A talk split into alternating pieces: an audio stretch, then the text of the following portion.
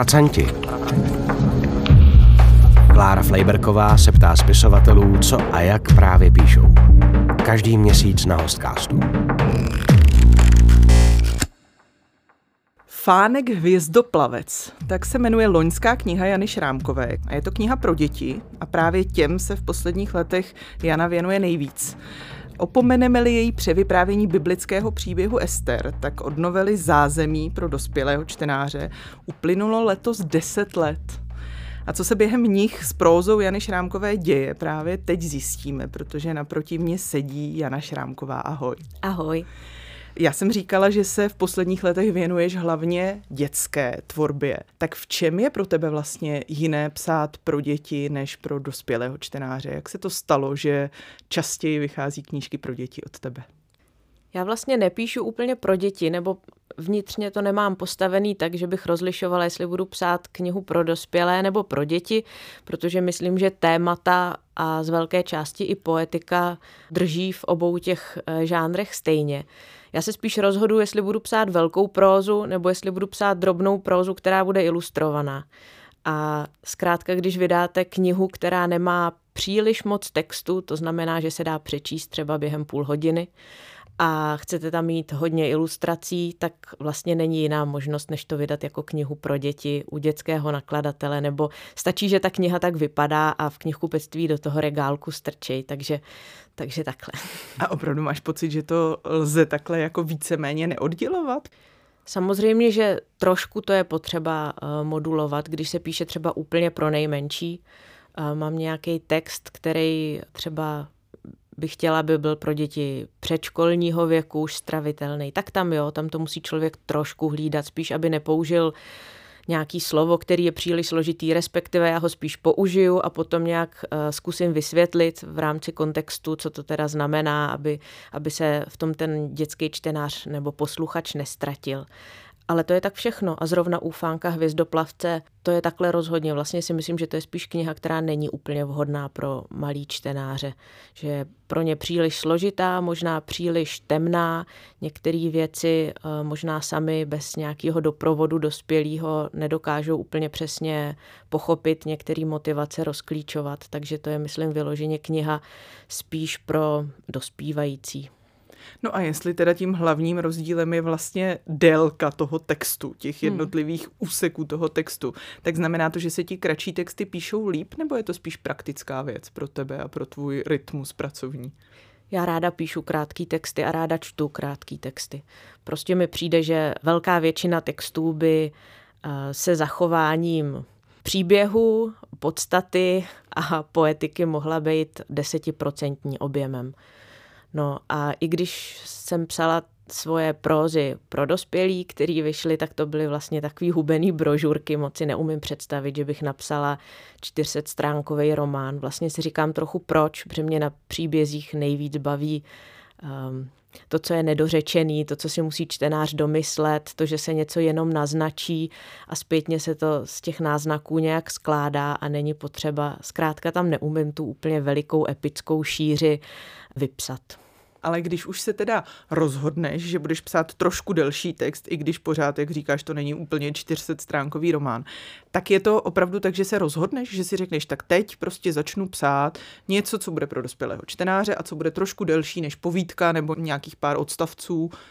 Jo, tam je určitě na začátku takovýhle rozhodnutí a to, že jsem takhle větší text pro zajický delší dobu nenapsala, má důvody asi dva. První, eh, nepsala jsem prózu eh, kvůli tomu, že jsem měla děti, teda děti mám pořád, ale už jsou trošku větší, ale dokud byly úplně malinký, tak, tak to vyloženě nešlo, protože mám ten problém, možná ho má většina autorů, nevím, nikdy uh, jsme ne, neměli žádný kolokvium nad tímhle tématem, že když se ponořím do toho příběhu, tak ta hlava v něm zkrátka žije a nemůžu jako přepínat rychle, že si řeknu, dobrý, teď jsem dopsala, zaklapnu komp a, a najednou jsem zase normálně ve svém světě a normálně funguju, protože v té hlavě mi to běží dál a, a najednou všechny situace kolem sebe vnímám uh, očima svých postav a nabíhají mi různý dialogy a, a tak. A a teďka, když kolem vás běhá nějaký to dítě a tahá vás e, jako za nohu a něco potřebuje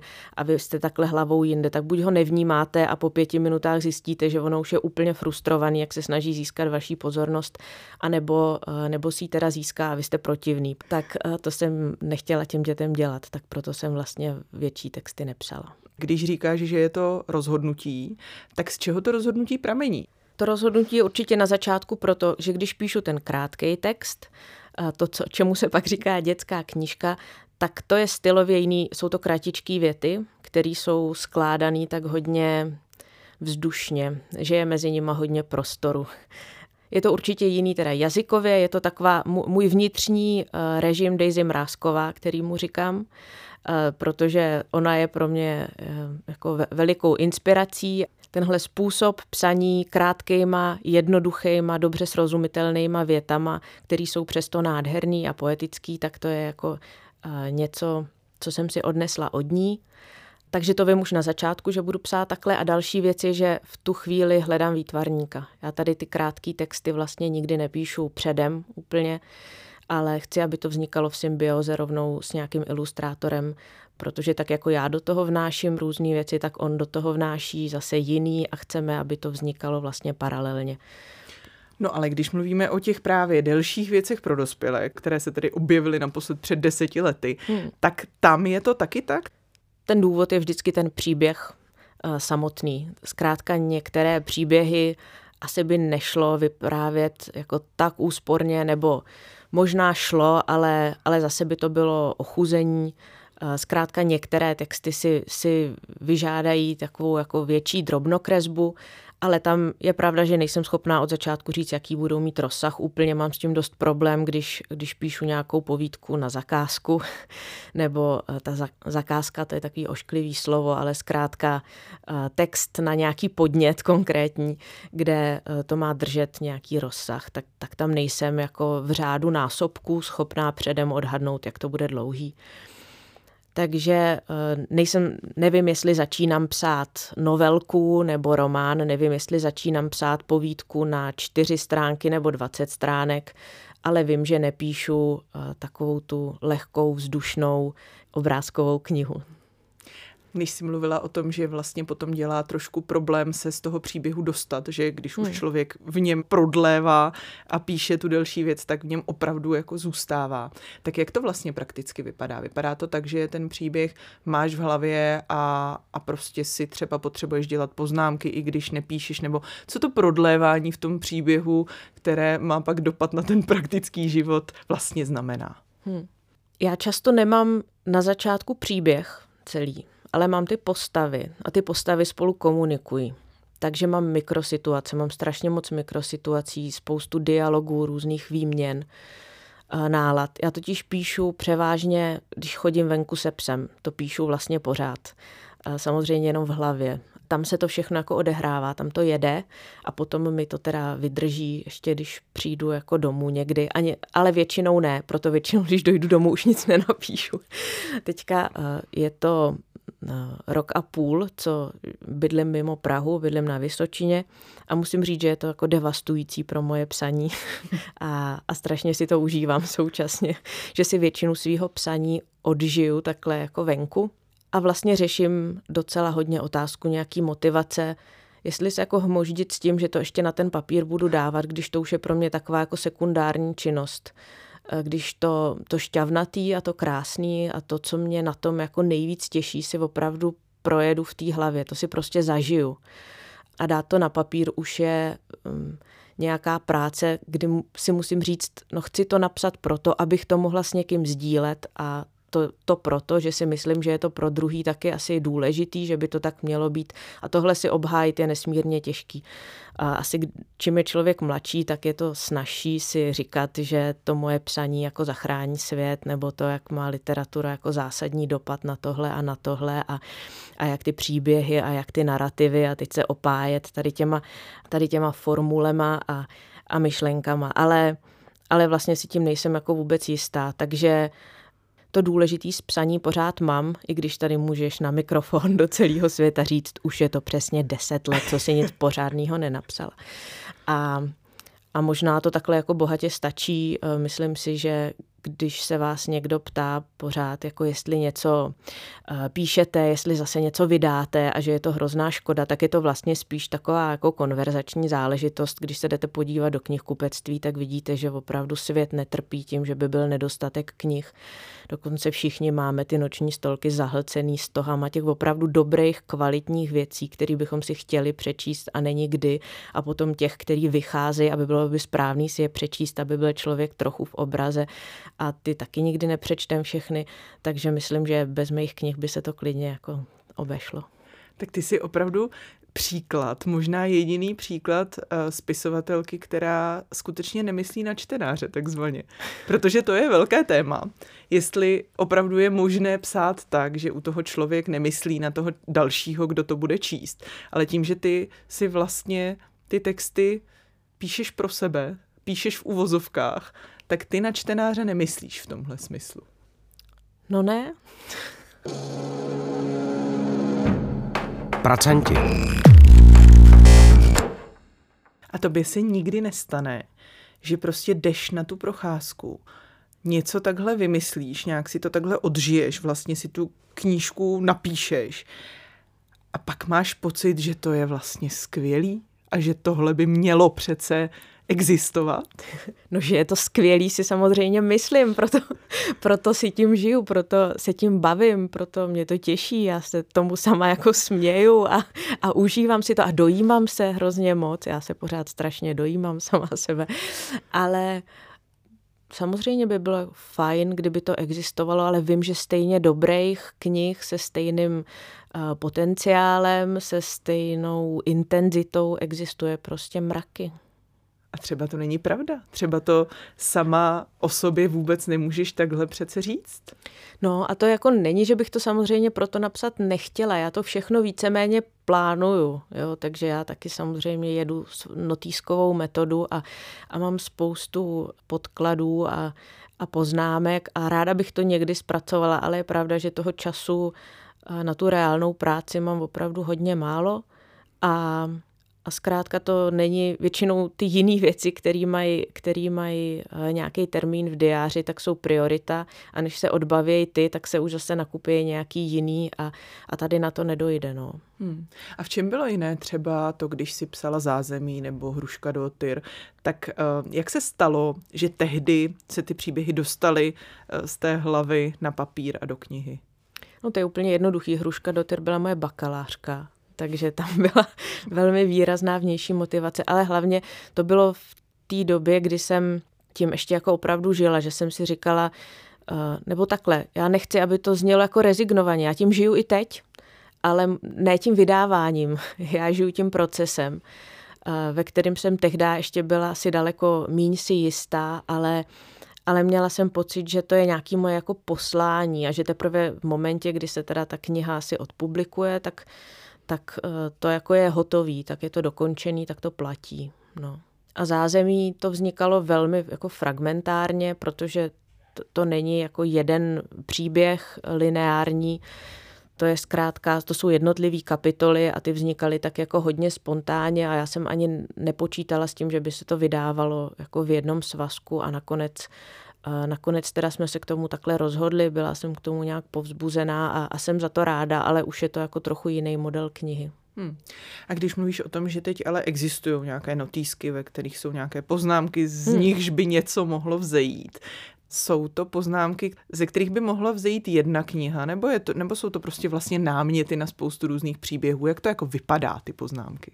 Jo, jsou to jako koherentní eh, poznámky ke koherentním příběhům. Mám prostě dlouhodobě rozpracovaný námět na velký komiks a to mám už asi 10 let a pořád ho, pořád se to jako proměňuje, což teda obecně k mýmu psaní eh, patří nejen tady pro tu moji lenost nebo liknavost, ale já zkrátka nejsem schopná žádný příběh, který je příliš čerstvý, vrhnout na papír, protože vidím, že, nebo můžu to udělat, ale vidím, že je velmi nedokonalý, nemůžu s tím být spokojená. Potřebuju, aby ty postavy pár let eh, tím, jak si takhle v týmí hlavě žijou a, a fungují a povídají si na, na těch procházkách tak, uh, tak se hodně proměňují, často to oddriftuje někam dost jinam, nebo zjistím, že těžiště toho příběhu se posunulo úplně jinam k jiný postavě, k jiný uh, motivaci, k jiný zápletce a je to tak dobře. A to jsem tak měla teda už jako s, i s těma svýma předchozíma prózama. Vždycky to takhle dlouho trvalo a myslím, že, že to je zdravý. Takže mám, eh, no kromě toho komiksu, mám třeba dětský příběh, který dlouhodobě eh, nějak plánuju, chci napsat. Eh, mám jeden jako svůj román v plánu, který jsem už dokonce začala jednou psát, ale přesně jsem měla tenhle pocit, že ještě jako nedoplul tam, kam by měl, že je to ještě příliš nehotový materiál a, a nepokračovala jsem v tom psaní. A dvě věci, které mám teď teda aktivně rozdělaný, tak uh, začínám s Andreou Tachecí, se kterou jsem už dělala dvě dětské knížky, tak uh, teďka pracujem zase na jedný nový, tak to je rozdělaná věc, která se taky už nějakou dobu vyvíjí a potom píšu román uh, s Janem Němcem, tak říkala jsem, že to psaní té volné prózy, že to je ta výspa té volné tvorby, tak, eh, tak tady mě teda Janek doběh tím, že, že tady tu moji liknavost k psaní prózy pro dospělí už nemohl snést a, a upsal mě nějakým termínem a nějakou spoluprací i tady na tu úplně nejvolnější možnou tvorbu, takže píšeme spolu. Jak to vypadá, když píšete spolu? Ta kniha bude mít dva oddělené příběhy, které budou hodně úzce provázaný a, a budou nějak koexistovat spolu v jednom svazku. Máme každý jednu postavu, a, a samozřejmě musí hrát dohromady nějak jim ten příběh, takže spíš, eh, když se vidíme, tak ladíme nějaký reálie, jak prostředí, tak teda eh, vztahy, situace, okolnosti, ale ale teďka jsme ve fázi, že vlastně už jsme si jako zamávali a každý píšeme po svý ose dost. Pracanti. Je ten proces před tím psaním opravdu jako do detailů promyšlená věc, kterou potom v uvozovkách jenom přeneseš na ten papír, nebo stejně během toho psaní to ještě žije? Samozřejmě ještě se to jako odvine zase někam úplně jinam.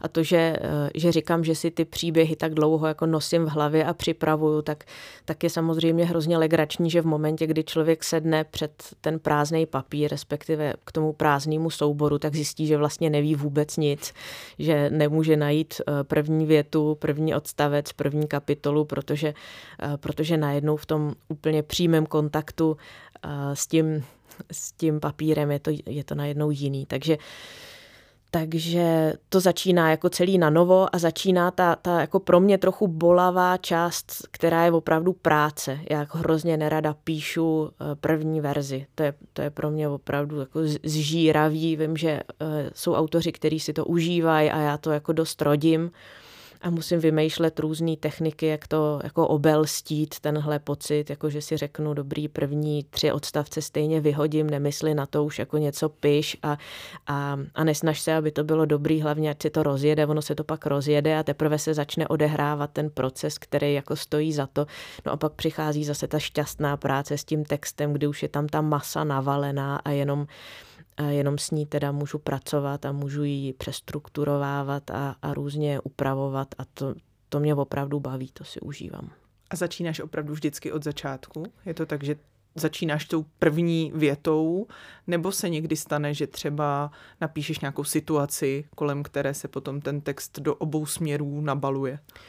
Může se stát, že si napíšu nějakou situaci, ale to jsou spíš takové jako mikrosituace, že třeba mě něco napadne a ještě netuším, z jakého příběhu to je, nebo co, co bude úplně předtím, co potom a napíšu si jako odstavec nebo stránku, ale není to, že bych jako napsala kapitolu z prostřed příběhu, to, to asi ne.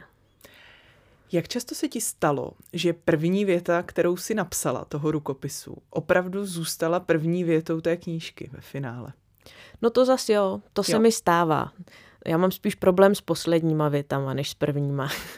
tak eh, to právě mám z těch procházek už vychozený dost, že tu první větu většinou mám a a pár takových jako pěkně vypoentovaných dialogů nebo pěkných situací mám, tak ty už tam jako jenom otisknu. Ale spíš to jako celý někam dovést a někam to uzavírat, tomu ráda nechávám tu volnost, kam, kam mě to jako dovede. A pokud dokonce něco vymyšleného mám, i si myslím, že je to třeba dobrý a efektní, tak k tomu většinou nedospěju. To, to jako stihne většinou někam uhnout takže ten závěr eh, nechávám být a, a mám opakovanou zkušenost s tím, že když ukonču nějaký text, tak si myslím, že eh, že ho ještě furt musím vymyslet a vlastně se podívám zpátky a zjistím, že tam už je, že to stačí, že jako ještě nějak se to snažit víc poentovat a víc klenout už by bylo eh, umělý a kontraproduktivní. Když píšeš, je to tak, že samozřejmě se to musí nějakým způsobem snoubit právě s praktickým životem, ale je to tak, že si spisovatel systematik, to znamená, že si vždycky řekneš, že třeba každý den věnuješ teď nějaký čas psaní a prostě si sedneš a ten čas tomu věnuješ. A nebo to máš víc intuitivně, takže prostě někdy to jde a někdy to nejde a když to jde, tak je potřeba to vytěžit, že to jde a prostě nad tím sedíš, dokud to funguje a pak přestaneš, až když to fungovat přestane? No mě rozhodně bližší nebýt systematik a, a respektovat tady ty přirozené vlny a na druhou stranu vím, že, že s tím se člověk opravdu daleko nedostane, protože inspirace je nejvíc tehdy, když se to vůbec nehodí a, a zase, když hořejí termíny, tak se nedostavuje. Ale taky samozřejmě jsem udělala už tu zkušenost, že je potřeba jako na sebe trochu přitlačit a že když se člověk donutí k té disciplinované práci, tak ono to jako naskočí. Takže, takže tady ten eh, romantický přístup, jako napíšu něco, až to na mě přijde, si právě možná udržu v těch svých volných věcech a proto jich je tak málo. A, a tam, kde je to potřeba, kde jsou nějaký termíny, kde je něco domluvený, kde někdo čeká na to, co mu pošlu, tak, eh, tak tam jedu na harmonogram a ono to taky vždycky naskočí. Zní to tak, že logicky vzhledem k tomu, že prostě se tímhletím živíš a že těch objednávek máš docela dost, takže jsi se naučila nějaké jako disciplíně, ale jak často se ti přece jenom stane, že to prostě vůbec nejde? No já mám spíš problém, když moji hlavu příliš silně okupuje něco jiného, tak potom vím, že je někdy dobrý uh, zkrátka ty jiné věci zkusit aspoň nějak základně jako odbavit a třeba to psaní nechat jako být na hlubokou noc nebo uh, nebo jakýkoliv uh, jiný čas, že to bude efektivnější. A někdy taky vím, že je dobrý, když mi nejde psát jít lehnout na hodinu a potom to najednou jde. A je to lepší, než čtyři hodiny se trápit, zkoušet psát, když když prostě si stačí na hodinu lehnout a potom tři hodiny uh, dobře pracovat kvalitně.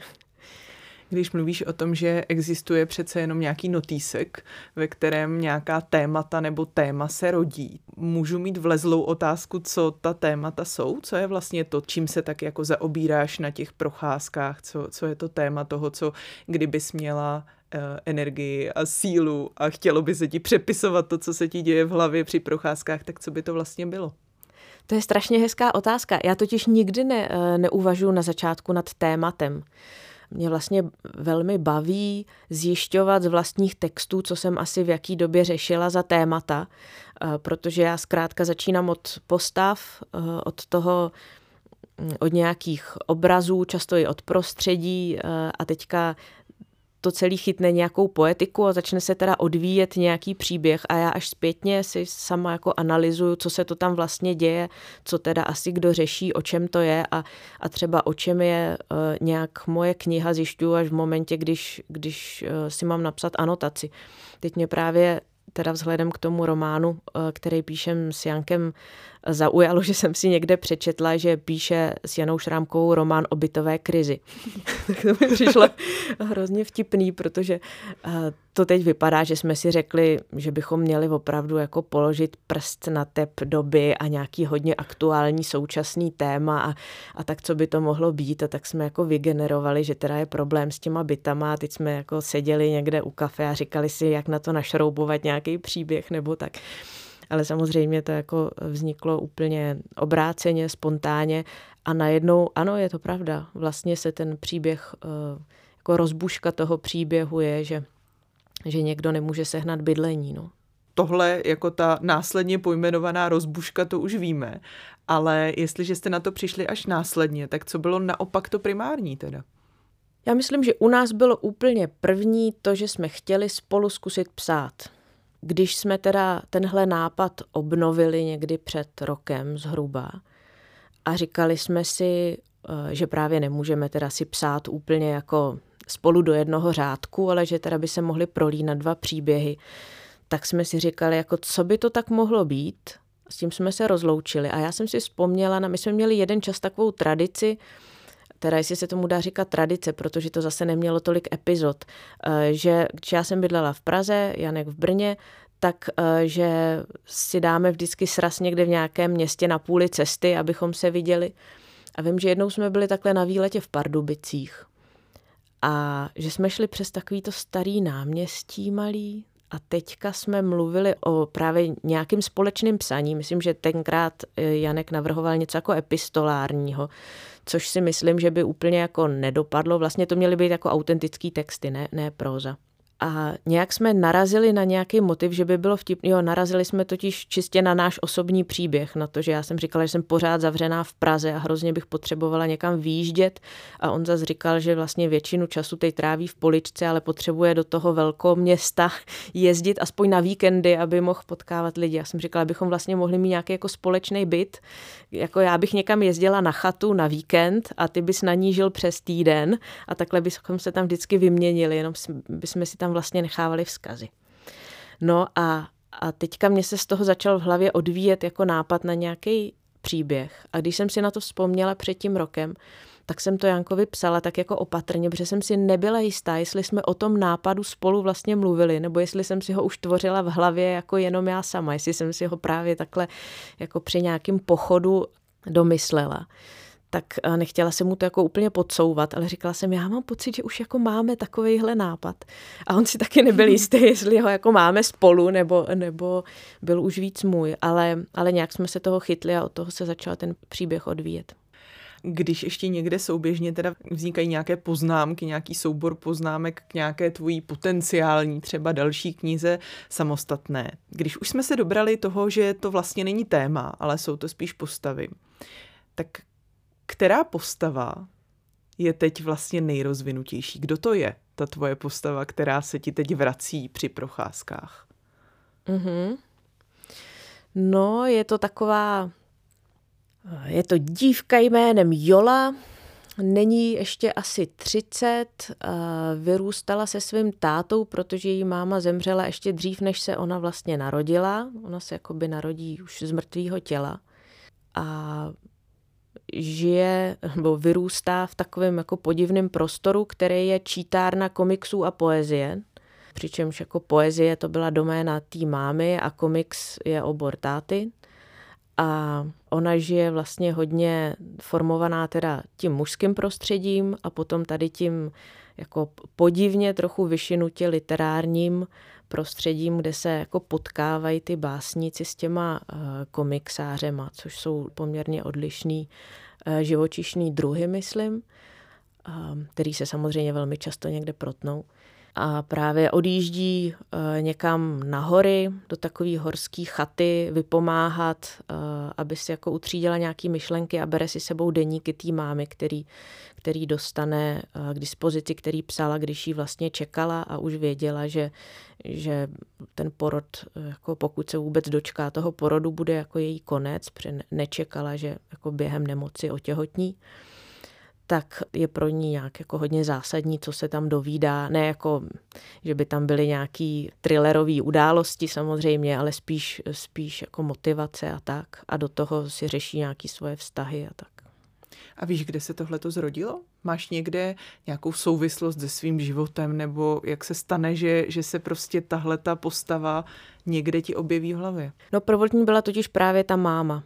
Možná na základě toho taky se jako vždycky sejde víc těch věcí, aby se něco takového od, odpálilo v hlavě, ale, ale četla jsem někde o tom příběhu, eh, který se hodně řešil svýho času, kdy v nějaký, eh, nějaký český nemocnici žila žena, kterou udržovali eh, zkrátka ani už ne při životě, protože mozek už jako zemřel, ale její tělo vlastně udržovali na, na umělém oběhu, protože byla těhotná jako do té doby, než bude schopná donosit ten plod. A mně to přišlo v něčem úplně jako fascinující, v něčem strašidelný hrozně, protože vím, že tam byly nějaký záběry toho, jaký vlastně masírujou to břicho, ty sestřičky a mluví na to dítě, aby mělo nějaký jako živý kontakt a nějaký polohujou tu maminku.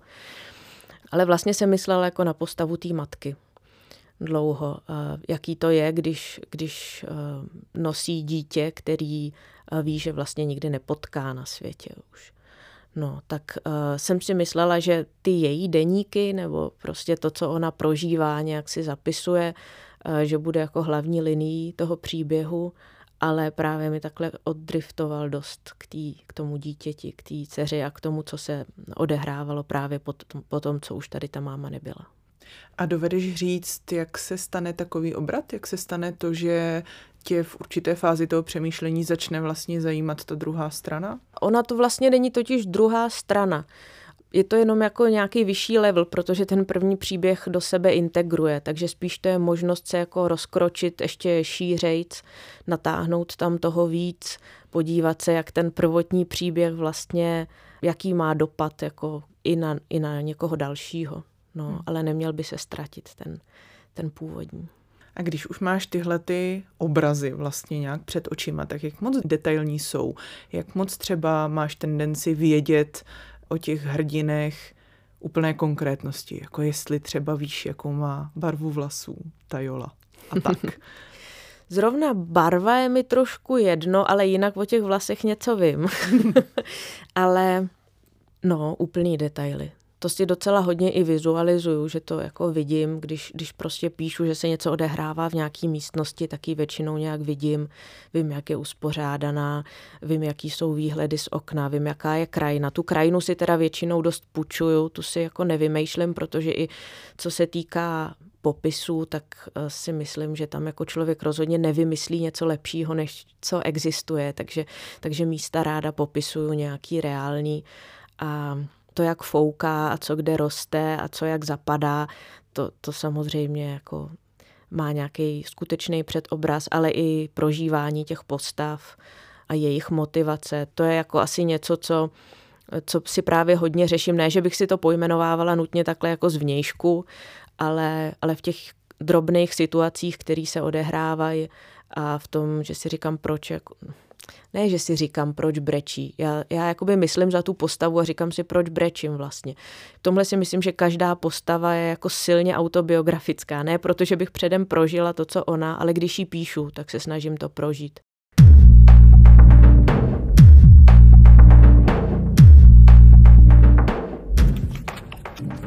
Ten tvůj notýsek s těmi poznámkami je jaká fáze té knihy? Tím, že teďka musím hodně myslet na uh, jako jiné věci a ještě přede mnou vlastně psaní i té teda dospělé prózy jako jiné, tak teďka úplně to jako neposouvám. Mě to jako na těch procházkách občas doběhne, že i příběh, který se mi zrovna nehodí, respektive hodilo by se mi řešit jiný, ale on naskočí nějaký, co ve frontě stojí o kus dál a, a tak si chodím zase chvíli s ním. To, to se jako děje, ale, ale tenhle teďka neposouvám nějak cíleně dopředu. A já vím, že tahle, pokud to já schva, jako vyloženě se nerozhodnu, že to budu posouvat dopředu, tak tahle fáze toho jen tak mi to běhá hlavou a tak se to různě přeskupuje, může trvat naprosto neomezeně dlouho. No tak uvidíme. Tak v každém případě eh, je, myslím, zajímavé sledovat, jestli někdy v horizontu následujících let nebo desetiletí se tahle ta knížka objeví, anebo prostě někde Janě Šrámkové zase zmizí. Rozhodně se objeví mnoho dalších dětských knih, mluvila si o všem, co máš rozpracováno, rozhodně se eh, objeví společná próza s Janem Němcem, ta třeba už má nějaký horizont. Já myslím, že nejpozději příští rok by to mělo být venku tak to si přečteme příští rok a uvidíme, jestli si za x dalších let přečteme ještě další knížku, o které jsme mluvili. Já děkuju, že mým hostem dneska byla Jana Šrámková. Já moc děkuji za milý pozvání.